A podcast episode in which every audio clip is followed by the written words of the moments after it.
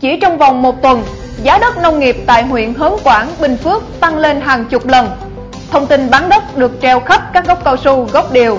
Đây cũng là câu chuyện ở Việt Nam trong 5 năm trở lại đây và diễn ra ở nhiều địa phương còn mập mờ về quy hoạch. Kịch bản sốt đất ở các nơi là như nhau, chỉ khác về tốc độ tạo sóng và nạn nhân. Chu kỳ sốt đất trên thị trường bất động sản lặp lại hàng năm và vẫn chưa dừng lại. Dường như đây là hiện tượng không thể thiếu của thị trường bất động sản trong một thập kỷ qua. Kính chào quý vị, những cơn sốt đất ảo thường chóng vánh và luôn vận hành trên một công thức. Chỉ khác là tốc độ tạo sóng giá ngày một nhanh hơn. Nhìn lại những kịch bản na ná nhau xuyên qua các đợt sốt đất ảo vừa qua, thì câu hỏi về tính bền vững của thị trường trong bức tranh sáng tối của quy hoạch lại được đặt ra. Và hệ quả của nó sẽ là gì? Hãy cùng chúng tôi phân tích vấn đề trên qua bản tin Sài Gòn Times News ngày hôm nay. Một dự án hình thành dưới dạng ý tưởng và vị trí khoanh trên bản đồ lại trở thành điều kiện lý tưởng cho một cơn sóng ngầm về giá đất ngoài thực địa. Cuối tháng 2, đầu tháng 3 năm nay, hai xã Tân Lợi, An Khương thuộc tỉnh Bình Phước diễn ra sốt đất ảo sau thông tin tỉnh khảo sát mở rộng sân bay Technic Hớn Quảng. Giá đất mặt tiền ở các tuyến đường liên xã tại An Khương trước Tết từ 60 đến 70 triệu đồng một mét ngang, này tăng lên 350 đến 500 triệu đồng một mét ngang, có nhiều nơi lên đến 600 triệu đồng. Bây giờ mà bán đất á, bây giờ đâu có ai bán được mấy đâu, toàn là cọc không à, cọc xong bẻ cò bẻ cò làm đi không có cọc cái gì nữa hết rồi. Giờ mà dân dân ở đây nó trời ơi hồ đó lộn xộn xì ngầu hết trơn giá cả nó muốn đẩy lên giờ nào nó đẩy nó muốn một ngày nó đẩy không biết bao nhiêu giá luôn có người cũng có tiền có người cũng thắt cổ chẳng á Điều dễ nhìn thấy trong đợt sốt đất vừa qua ở Bình Phước chính là kịch bản này từng xảy ra ở Phú Quốc, Củ Chi, Cần Giờ, Bình Ba. Giá liên tục được thổi lên đến lúc lòng tham của các nhà đầu tư được kích thích đủ cường độ thì cơn sốt đất tạo thành sóng lớn. Cơn sóng này sẽ nhanh chóng cuốn những người phiêu lưu vào vũng lầy. Xuất phát từ thông tin về một dự án, cuộc khảo sát nào đó chưa thật sự rõ ràng. Thông tin được lan truyền khắp các mạng xã hội về cơ hội sinh lời trong tương lai. Giới đầu cơ nhanh chóng hoạt động, lôi kéo những nhà đầu tư mới với mong muốn lướt sóng. Đây cũng chính là lý do khiến các cơn sốt ảo với quy trình cũ mềm vẫn tồn tại hết năm này qua năm khác. Không cần diễn giải quá nhiều về chu kỳ này, vẫn thấy được kết cục sau vài tuần. Vòng tròn mua bán cọc gia tăng theo từng lớp. Chỉ cần một bên hủy kèo, toàn bộ các hợp đồng cọc domino sẽ bị phá vỡ. Đầu nậu, co đất đạt được mục đích và rời đi. Người dân địa phương hụt hẫng, nhà đầu tư cuối cùng hoang mang. Đến khi chính quyền địa phương cảnh báo và chấn chỉnh, thì họ đã chính thức lún sâu vào cái bẫy tài chính của mình trước đó đặt cọc bẻ cọc ờ, đặt cọc nó bẻ cọc xong nó nó kiếm lời nó đi rồi đừng ờ, đừng có vô đấy là dính là chết á cơn sốt đất đi qua chóng vánh. Những mảnh đất nông nghiệp nơi từng là nguồn kinh tế chính của nhiều gia đình giờ đây chỉ còn lại là những mảnh đất đóng cọc bỏ hoang. Không tạo ra sản phẩm không sinh lời thậm chí không thể mua bán sang nhượng gì được.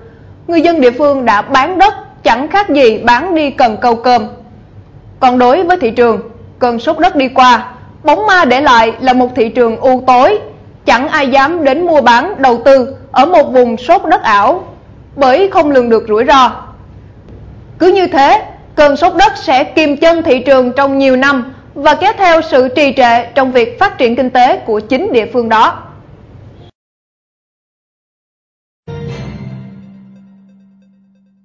Phần tiếp theo của bản tin Sài Gòn Times News ngày hôm nay sẽ là những thông tin kinh tế đáng chú ý trong tuần này. Rục rịch tính chuyện nối lại du lịch quốc tế Cùng với việc kiểm soát tốt dịch bệnh trong thời gian qua và những lô vaccine đầu tiên đã được triển khai tiêm trong tuần này, các công ty du lịch kỳ vọng sớm được mở cửa thị trường quốc tế. Dù chưa có kế hoạch cụ thể, song các động thái đã bắt đầu xuất hiện. Chủ tịch Hiệp hội Du lịch Việt Nam cho biết, nếu không chuẩn bị ngay từ bây giờ thì sẽ chậm vì các nước lân cận đã lên kế hoạch mở cửa lại thị trường. Đại diện các doanh nghiệp cũng cho rằng mở cửa càng muộn, lợi thế để quảng bá điểm đến và thu hút du khách quốc tế càng ít. Một số doanh nghiệp kỳ vọng chính phủ sẽ cho phép mở cửa vào quý 3 tới để quý 4 bắt đầu có khách du lịch. Thành công trong việc chống đại dịch, bảo vệ sức khỏe người dân cùng kế hoạch tiêm chủng vaccine ngừa Covid-19 sẽ giúp điểm đến tạo sức hút với du khách nước ngoài. Tuy nhiên, an toàn vẫn là tiêu chí quan trọng nhất.